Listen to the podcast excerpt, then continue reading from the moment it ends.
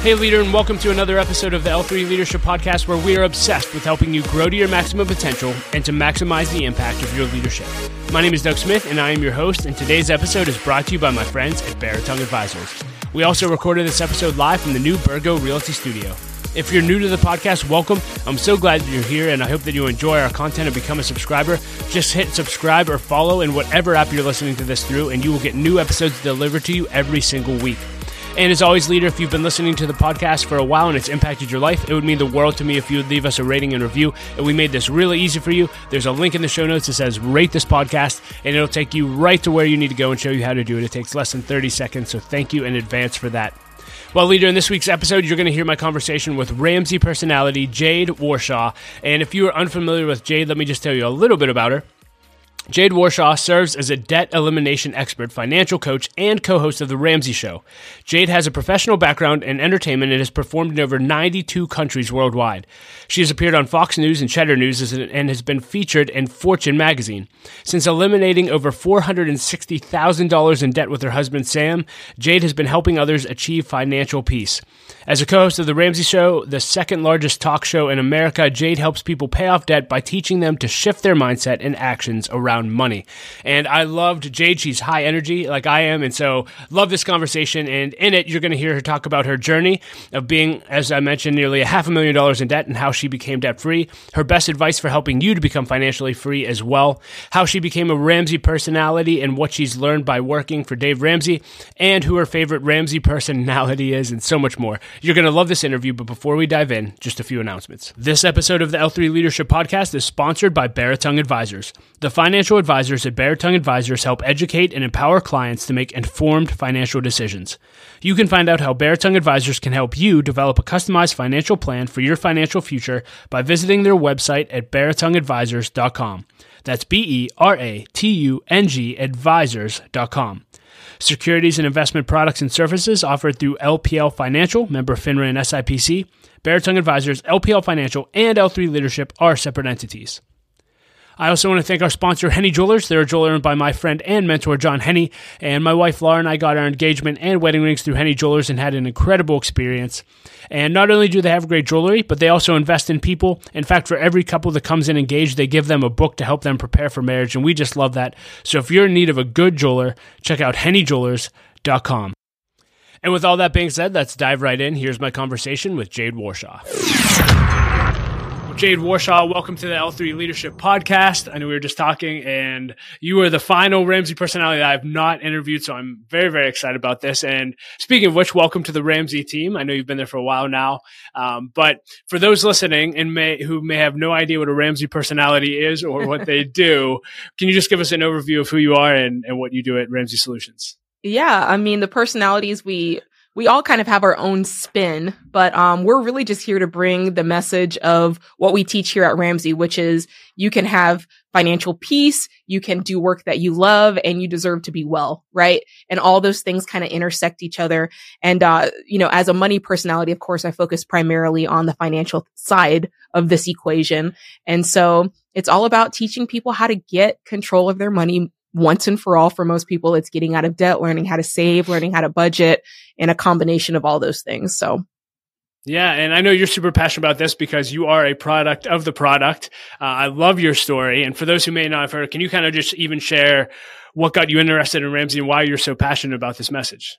Well, yeah, I mean, they're the same, but they're kind of different. You know, I didn't set out to be in finance at all. I started as a musician, but it just so happened that I had a lot of debt. So I had to get that debt cleaned up. And of course, you know, Dave Ramsey is the foremost person on personal finance. And so much like so many other millions of other people, you know, I found the book, The Total Money Makeover. And I found at that time what was called the Dave Ramsey Show. I found that podcast and started listening to it along with my husband and really just applying the principles in our own life. And we were able to pay off all of our debt. It took 7.5 years and we had about $460,000 of debt. Ooh. And so listen, it was a process, but we were able to walk through it. And I think that just kind of opened the door for me to even start thinking like, maybe we're not the only people facing this. Like maybe there's other people who could benefit from hearing our story. And then of course the rest is history. Well, yeah. And one of the things I love about just Ramsey in general, again, I was personally impacted by Financial Peace at 18. I've been following you guys ever since, and I'm extremely grateful for all that you do, certainly in my life, but for millions of other people. But one of the coolest things I think about your story is you actually, at Ramsey, there's debt-free screams. And so you give people who get debt-free an opportunity to have a great experience at Ramsey. And you actually got to do that way before you were Ramsey personnel. Can you talk about that? Yeah. My husband and I did our debt-free scream back in 2017, and it was in the old building. Like right now we're in like this new, like lush, amazing, like two giant buildings. But back then it was a smaller facility. It was called Financial Peace Plaza. And so my husband and I, you know, traveled from South Florida all the way up to Nashville to do our debt-free scream. It's cool. You like stand in the lobby. Dave asks you, he basically interviews you and asks you, you know, about your journey, how much debt you paid off, what was the hardest part, all these things. And then at the end, you get to count it down and scream, "We're debt-free." And so I got to do that with my husband. And it was cool because at the time I was actually pregnant with our first child. So it was really cool. Come on. And was that like when you started listening to Ramsey, was that added to your bucket list of like, hey, if we ever get to this journey, we're doing it? And you did it, obviously. 100%. And it's always weird for me because I talk to people and they're like, yeah, we're debt free. I'm like, did you do your debt free scream? They're like, no, we're waiting until we pay off our house. I'm like, what is wrong with you? Like, go do your debt free scream. It's such an amazing milestone.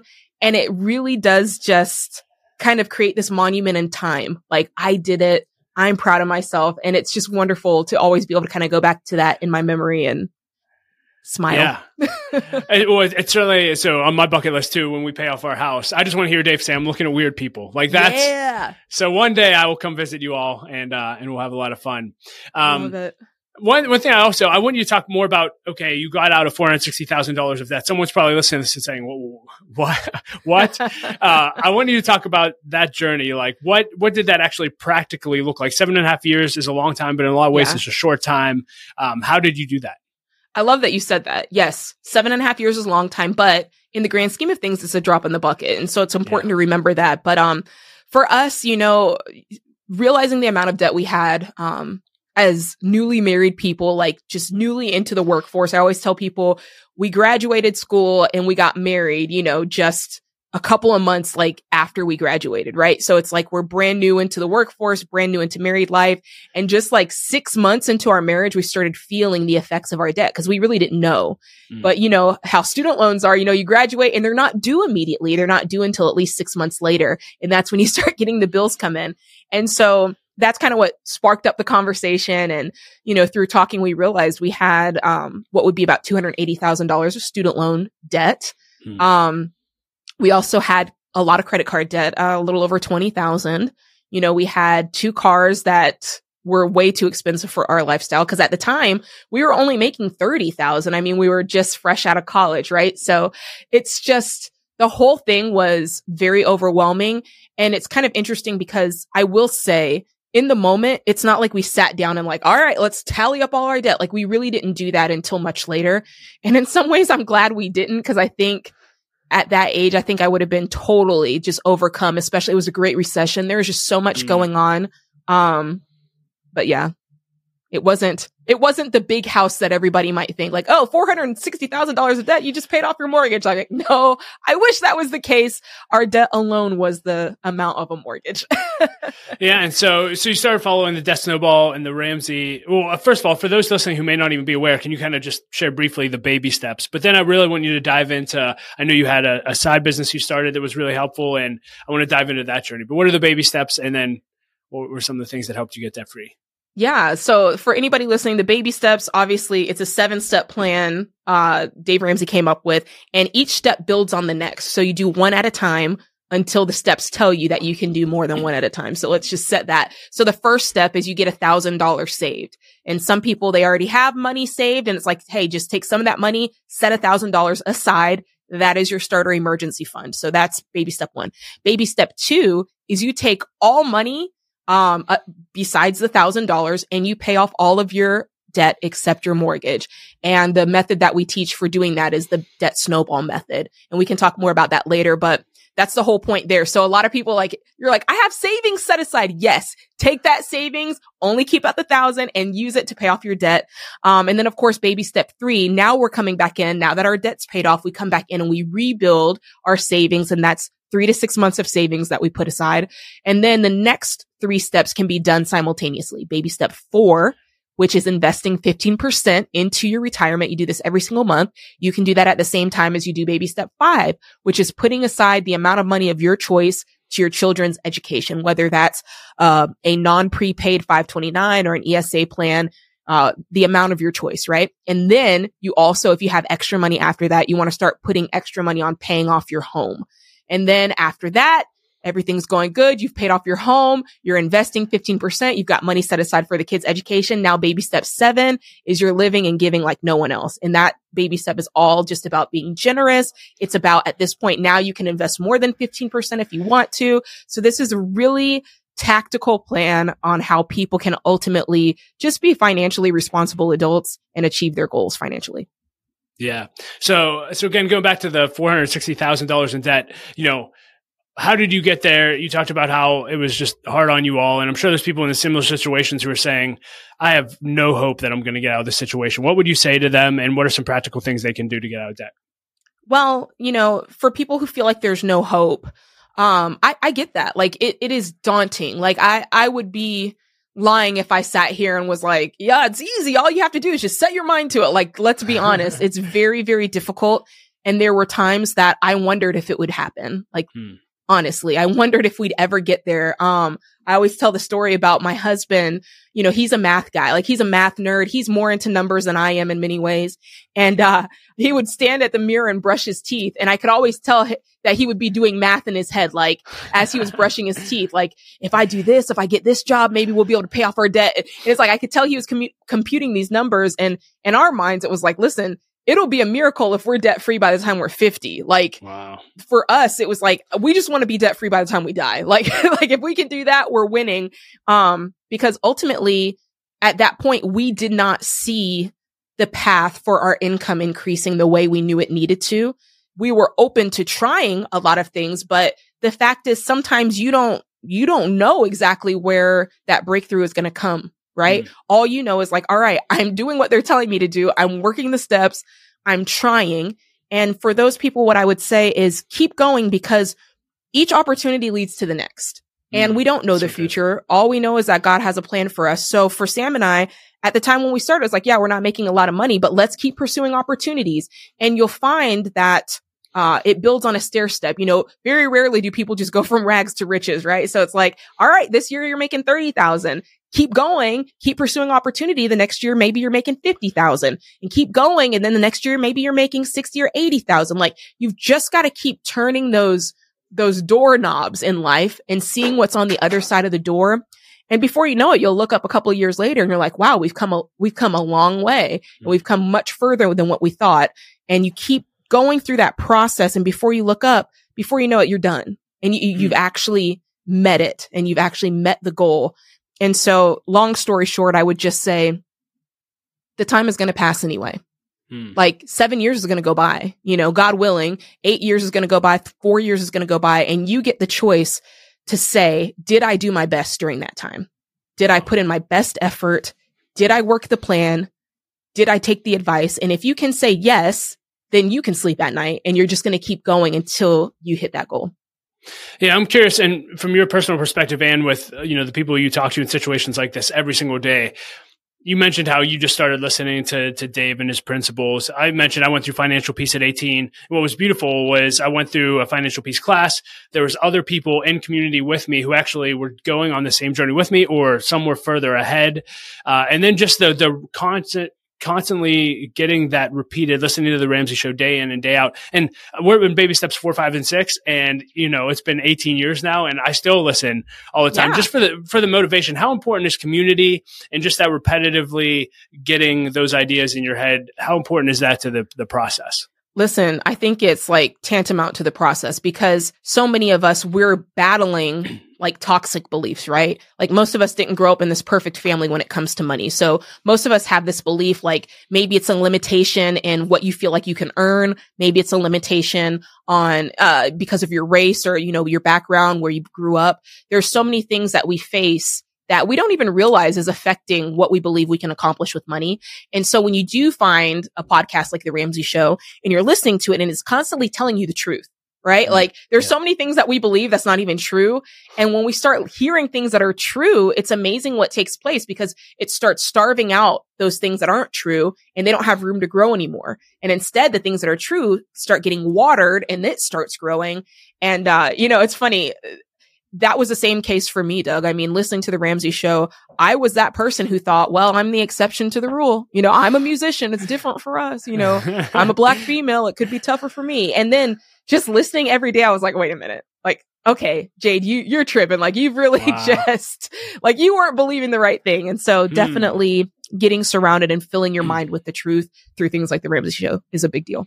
Yeah, so good. You talk about the truth, and it's so funny. You talked about the situation you were in, student loans, car payments, all these different things. And we'd love to say that, you know, that only impacts a few people, but clearly through the work that you do, I mean, millions of that's normal in America today, which is really, really sad. And I'm just curious, you know, for the experience you have in working with people in your own experience, what are some of those common money beliefs that people have that they may not even realize that are so far from the truth and what reality is that hold them back? What are some common? I mean, what comes to mind first and foremost, I think number one, a lot of people feel it's almost impossible to live a life completely without debt. I mean, it's just marketed to us from the time we're able to like see a TV screen or at any screen for that matter.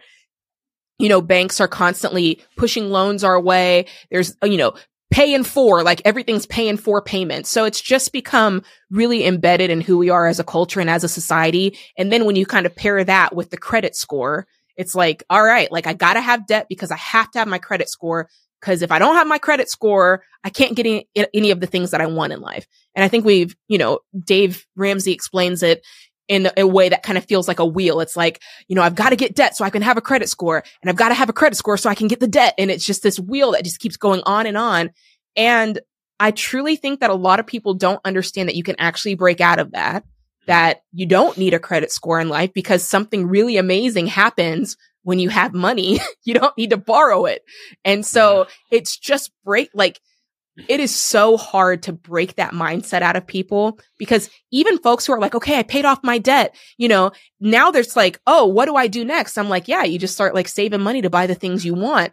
And they still haven't realized, like, I don't need this credit score. Like, okay, what about that? Because I noticed my credit score is starting to go down. So that is definitely the biggest mindset that needs to be broken.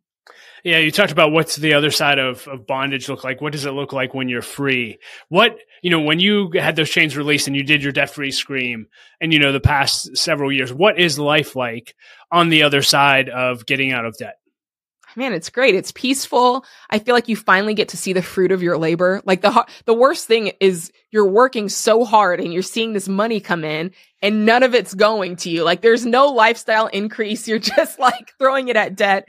And then when the debt's finally gone, it's like, wow, I have like all, like I have margin. Like I can, if I want to put on the budget that I, you know, have $150 clothing allowance to go to the mall, like I can do that. You know, if I want to get a personal trainer, I can do that. Like you start to realize you can put money into the things that you value or your hobbies or the things that are fun to you. And you finally have the money to do the responsible things, right? Like so many people, they're not investing 15%. They're investing up to their match, you know, 3 or 4% because it's all they can afford. Or, you know, they're not putting aside anything for their kids' college because they don't have it. But once you pay that debt off, suddenly you realize, oh my gosh, I do have money, even if it's just $100 to put away monthly for my kids' college. And so I really think that's what happens, is that door to opportunity to truly building wealth opens up.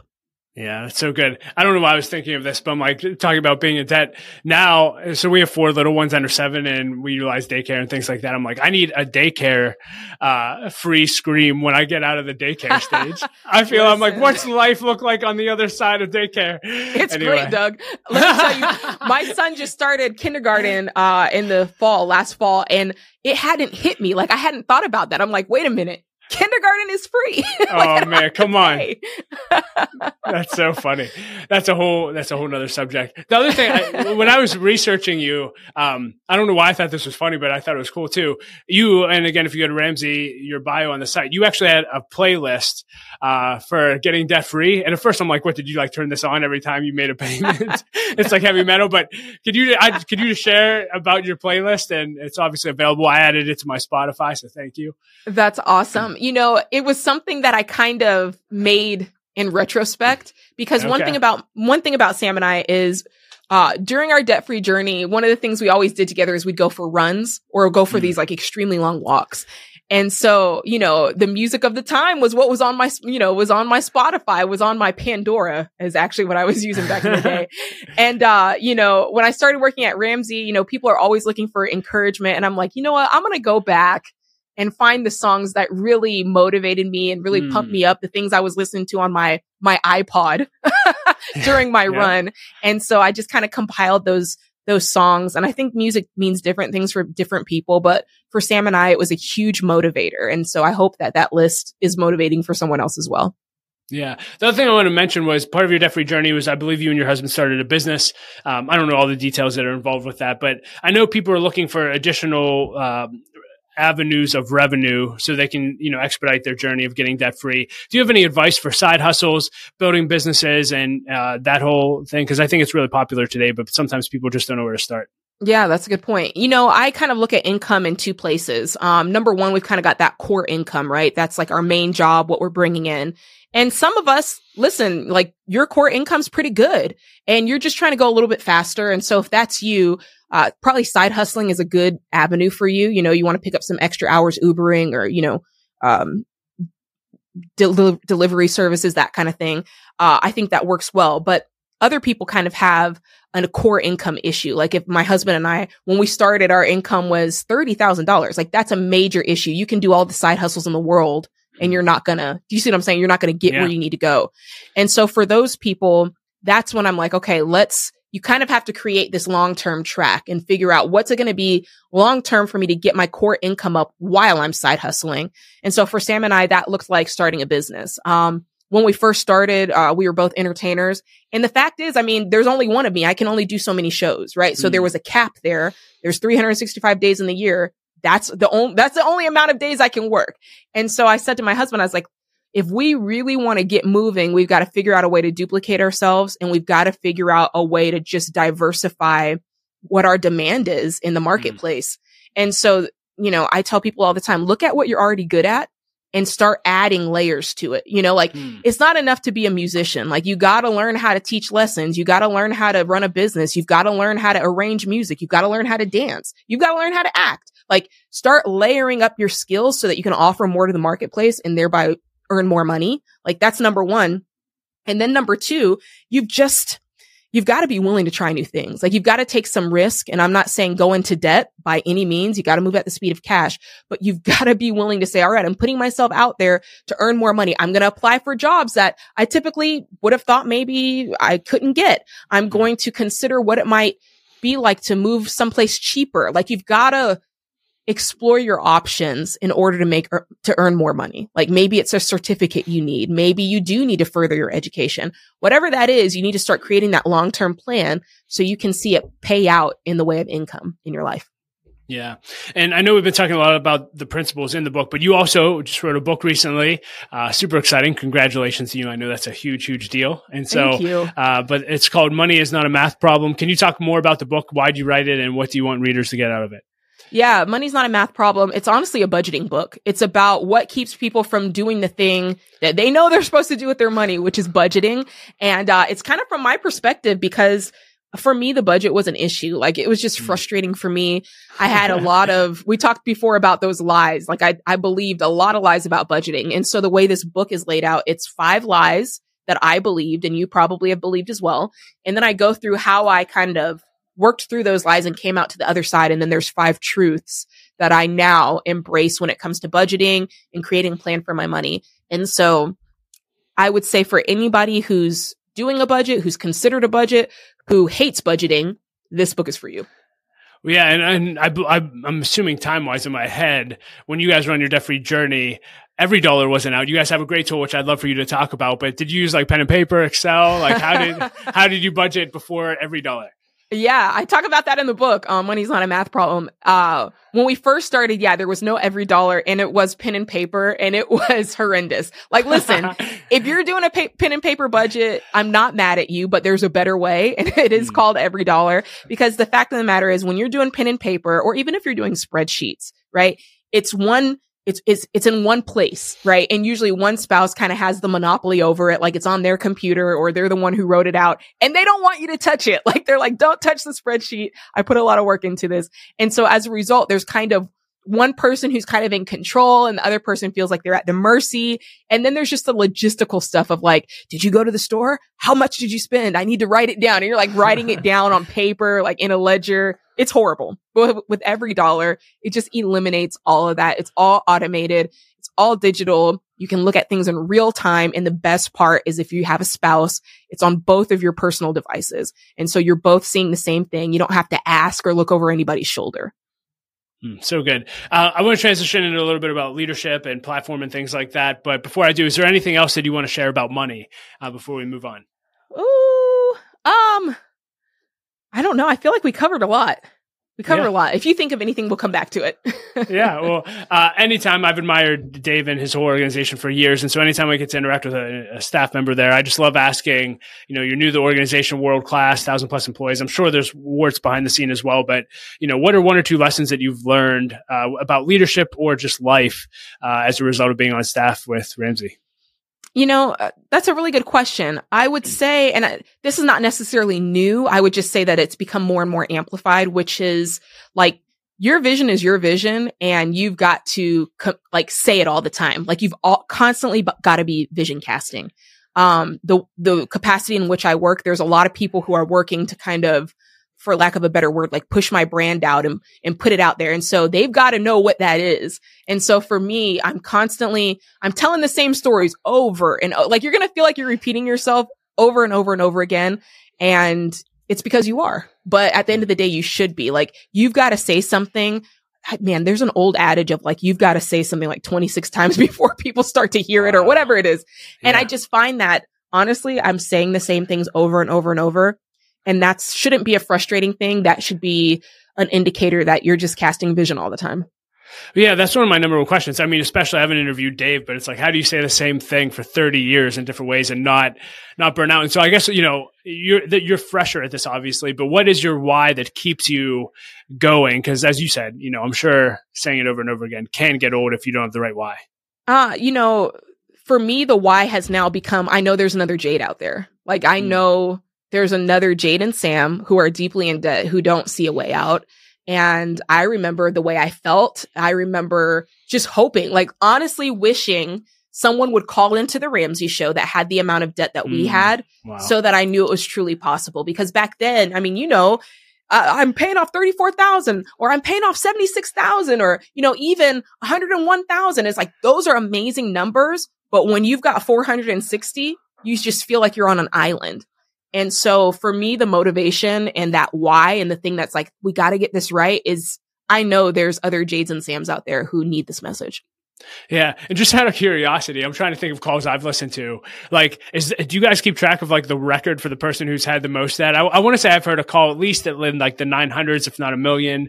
I have definitely heard those. I will be honest. Typically there's real estate involved. And thankfully, like whenever people call in and it's that much, I'm like, please let there be real estate. Because if there's real estate, I know we can make this work. I don't think that I've heard anywhere in that vein if there wasn't real estate involved, I'll be honest. But usually it's like 500, 600. There has been some people who are like upwards because of like dental, like they went to dental school or medical school, something like that.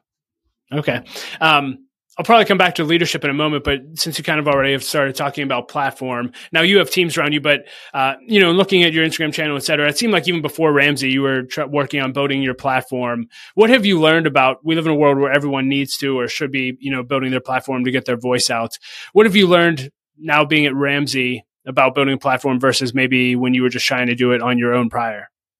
What I've learned is you do need help. Like, honestly, there's only so much you can do on your own. And the bigger you build, the more help you need. And so when I came here, I was just blown away with the amount of teams that are in place to help us. I mean, there's someone to help you do publicity, and there's someone to help you with your social, and there's someone to help you, you know, with live events. And before, all of those things kind of fell in my lap, and you know, you're doing the best you can. You're wearing a lot of hats. And so it is important to get the right help, as you grow and say, okay, like I need to delegate this, and I need help with this.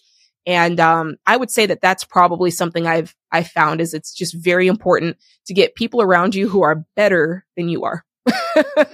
So good. And on the front end, I'm curious, you know, I'm sure there's thousands, if not tens of thousands of people who would love to be a Ramsey personality. And I don't know if you guys have tryouts or what the whole process is, but you're one of them. You made it. And so I am curious, like, what do you think set you apart? And do you have any advice for maybe not even just becoming a Ramsey personality, but if someone wants to do something similar and they're looking to grow in their communication skills and have a similar platform to you, what would you tell them?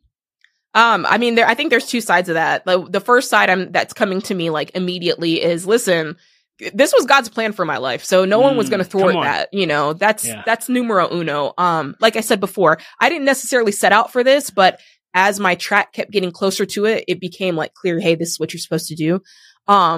So that's kind of like the pie in the sky side of it. That's very valid, by the way. But sure, then there's the more tactical side that's like, listen, get your ducks in a row. You know what I mean? Like, if you are vying for a position, like, get your social media on track. Like, make sure your resume is on point. Show up on time. Like, schedule meetings. Like, there are things that you've got to do in order to be considered for the role. My husband and I joke about this all the time. And Doug, I'm sure you know this, but it's not really mystical, right? Like, at the end of the day, honestly, and I will say this till the cows come home. If you show up on time and you do what you say you're going to do and you are kind, you will just go so far. Yes. There are so many people who don't do what they say they're going to do, just at the basic level, like showing up on time and being kind like that. I'm telling you, it seems simple, but people don't do it. Wow. So good. Any leadership lessons? Obviously, repetition leads to retention. Putting yourself out there as a leader, communication is extremely important. Anything else stand out about culture, leadership, et cetera, at Ramsey? Here at Ramsey, you know, obviously, like, we've got a lot of like isms around here, you know, and we've got a lot of core values. You know, for me, it's like self-employed mentality. Like, that's our, that's out of all the core values that we have, that's the one that means the most to me, because I was self-employed for, you know, the majority of my adult working life. And so just coming in and be like, okay, yeah, I know what that is. Like, I know how to own my area, and I know how to work as though I'm the only one that's going to be working on it, right? Like, you don't want to have this idea of like, oh, if I don't finish it, somebody else will come in and clean it up after me. Like, no, like you work as though it all depends on you. Like, that's the way that this thing goes. And so that's probably one of the values here that I have, enjoyed working from, as far as a position of like my mindset. That's the part I like the best. Yeah. And I'm curious, was it challenging at all to, now I know you're a musician and you're used to being on stage, but, you know, answering live calls daily in front of Dave, you know, what was that like? How have you had to grow in your time there? Yeah. I mean, the two jobs are totally different. Like, in one way, they're both forward facing. So it's like, yeah, I don't like, being on stage or being on camera, that's fine. It doesn't give me stage fright or anything like that. Obviously the content is different, right? I'm not singing pop music. I'm answering people's personal finance questions. And for me, it's like, listen, I don't know all the answers, and I'm fine with that. Dave's been doing this for over 30 years. So I'm totally fine with sitting next to him and somebody asking a crazy real estate question with their farmland, with, you know, an inheritance. And there's parts of it that I can answer that makes sense to me, you know, with my depth of knowledge. But I always understand, like, Dave is going to go like 7 layers deeper, because he's in his 60s and I'm in my 30s. And then there's just like, he knows more than me. Like, I have no problem with admitting that. And for me, it's great to be able to sit next to somebody who has that kind of knowledge. And I just get to glean from it. So it's great. Yeah. What's your greatest challenge right now, just in your role? My biggest challenge is I'm an extremely creative person, and sometimes I have to pass some of that off so that I can do some more tactical things. And I would say that that's probably the toughest part. That's great. And do you have a favorite story from your time there, whether it was a life that you heard get transformed or something happened internally? Let's see. The time that comes to mind, like, what comes to mind right now is, so I was doing this series of webinars where people would come on and we're kind of trying to help them get out of debt or like break that cycle. And this young lady came on. She was a single mom. I'm trying to get these facts right. She was a single mom. She had 3 kids. They were living in an apartment, and her mom was living with them. And they were really tight, like up against it with money, like barely making it meet. And she kind of told me her situation. And I said to her, here, I'm going to give you some really tough things that you need to do, but this is not going to shake loose unless you do these things. And I told her that she's going to have to sell the car she's in. She was upside down in a car. So it was going to require just a lot of work. Like you got to go get a loan for the difference that you're upside down. And then you've got to sell the car and then buy another car in cash. And then I told her, I was like, listen, I think that you can downgrade on your apartment. And it was going to require her kids to have to share a room and all these things. And I also told, she told me her work situation. I was like, listen, I think you can earn more money. And we talked about that. And she left with a laundry list of work, like intentional. I got to get on the phone. I got to do some work. And I remember leaving that feeling like, man, I just loaded her up. What's the likelihood that she's going to actually do this?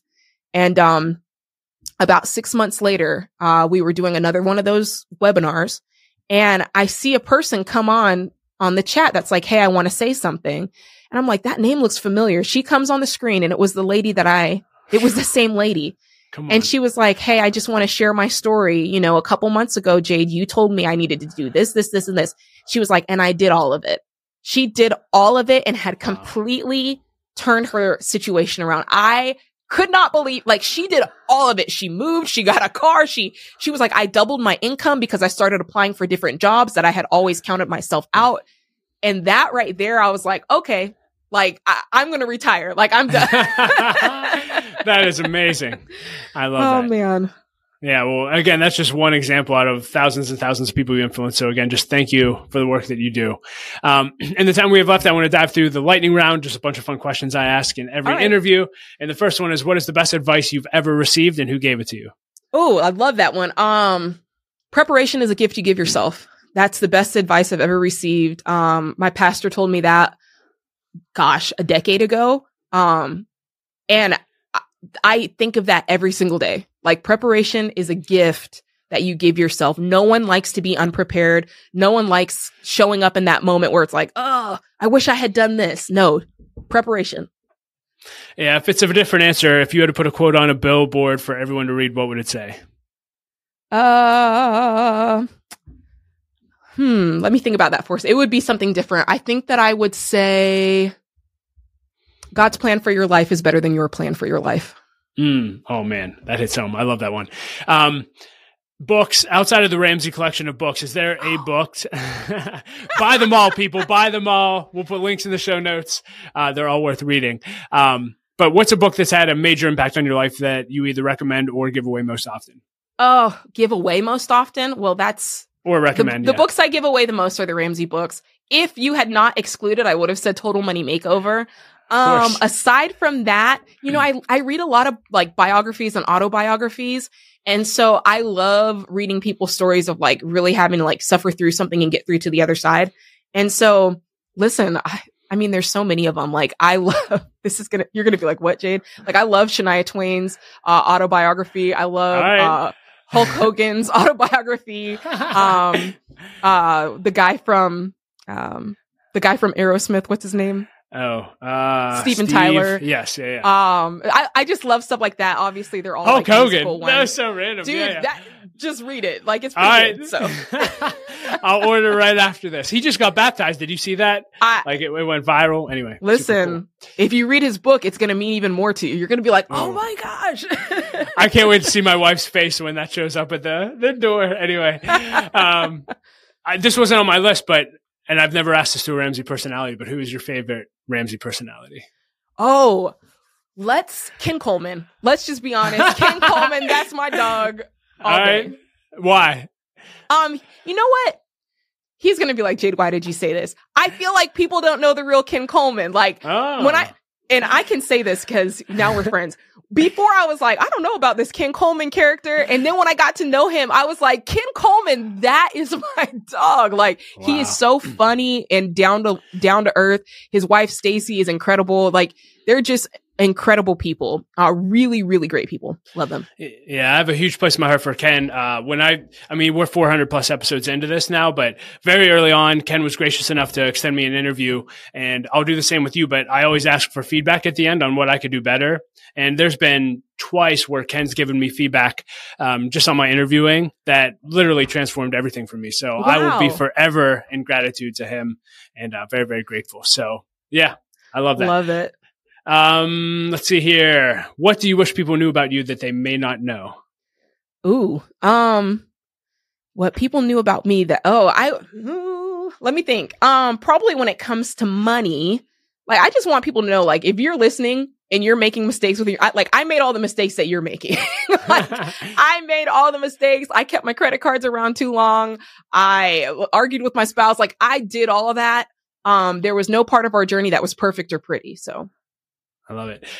You get to spend time with a lot of great leaders. I'm curious, when you get to spend time with someone that you look up to or admire, do you have a go-to question that you always ask? No, I don't. It just would depend on the person and the situation. So I don't have a go-to question. I can tell you the question that I always hate that I feel like other people ask. All right, let's go. So like, okay, when Sam and I were in music school, like, they'd always bring like somebody who's like successful in making it into the room, and people would always be like, so like, how'd you make it? Like, how'd you do it? And it's like, in some ways it's like, that's great, but like, everybody's journey is different. And so like, when you ask that question, you have to take it with a grain of salt, because that may not necessarily be your journey, especially if it's something that's not like very, linear. Do you know what I'm saying? Like, it's like, hey, like, this guy made it in the music business.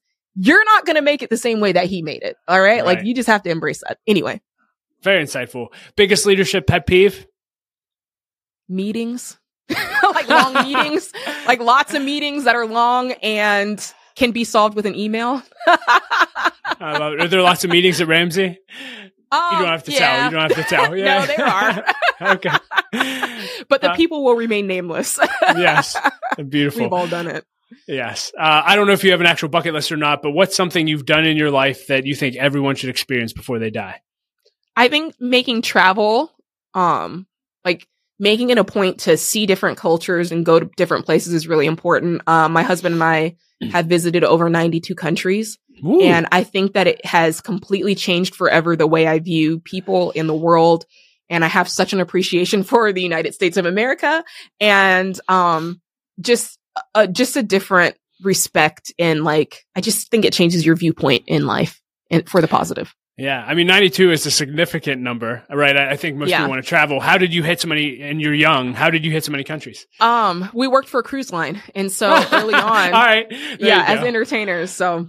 Wow. All right. Most beautiful country you've been to? I'm going to go with French Polynesia. Okay. Like, and anywhere, what's on your bucket list of places to still go to? Like Mount Rushmore. Like, listen, I've been like all the way out of the country, but like here in the States, like, I'm like, listen, I want to go to Yosemite. I want to go to Mount Rushmore. I want to go to the Grand Canyon. So I need to do like USA. I love it. Mount Rushmore being the first one was hilarious. So thanks for sharing that. If you could go back and have coffee with Jade at any age, and you would have actually listened to that version of you, what would you tell them? Dang, we're getting deep, Doug. I would probably go back to the person in college who was, I only have one regret in life. And my one regret was I quit playing volleyball. I had a volleyball scholarship. I played for 2 years and then I quit. And my biggest regret is quitting. And so I probably would tell Jade, hey, don't quit. If you don't mind me asking, why'd you quit? I was getting bullied by my teammates. We had a losing season. I mean, you can't win like that, obviously. So we had division on our team. We had division with our coaches, and I was not being treated the way I should have been. So I quit. And that summer they, new coaching staff, they switched out a lot of the team members, and the new head coach approached me and said, hey, I know the last seasons were tough. Would you consider playing again? And I just feel like it was such a hard experience for me that I said no. Wow. And she was like, are you sure? Like, I'm telling you, we're going to turn things around. And I said, no, I don't want to play.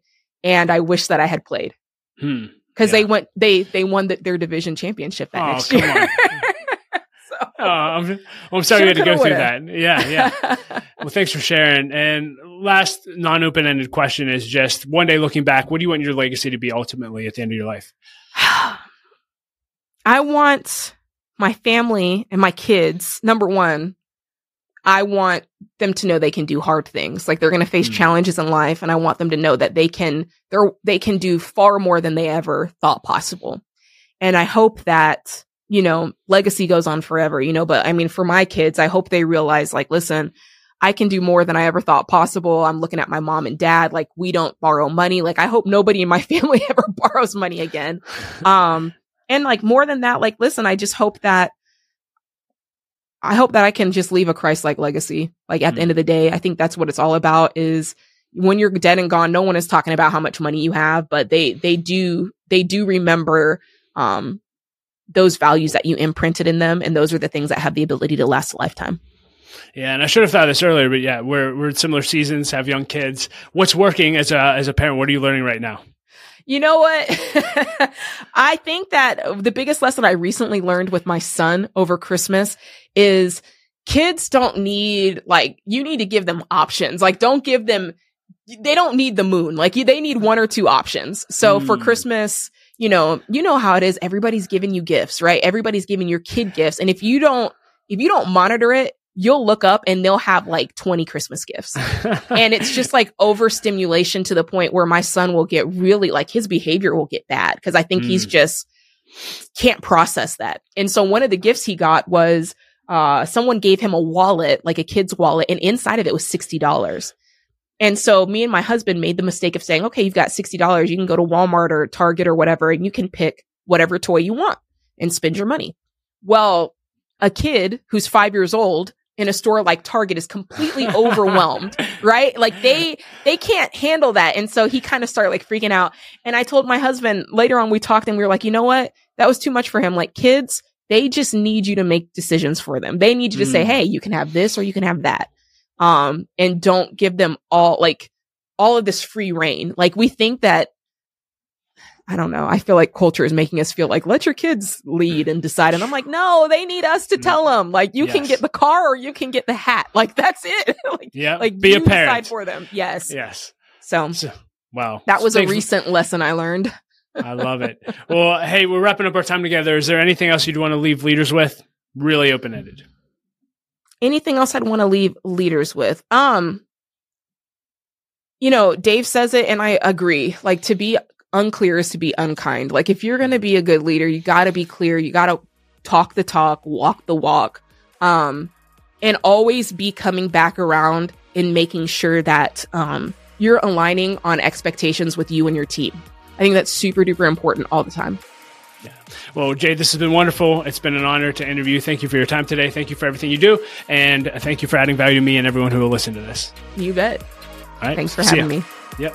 Hey, leader, thank you so much for listening to my conversation with Jade. I hope that you enjoyed it as much as I did.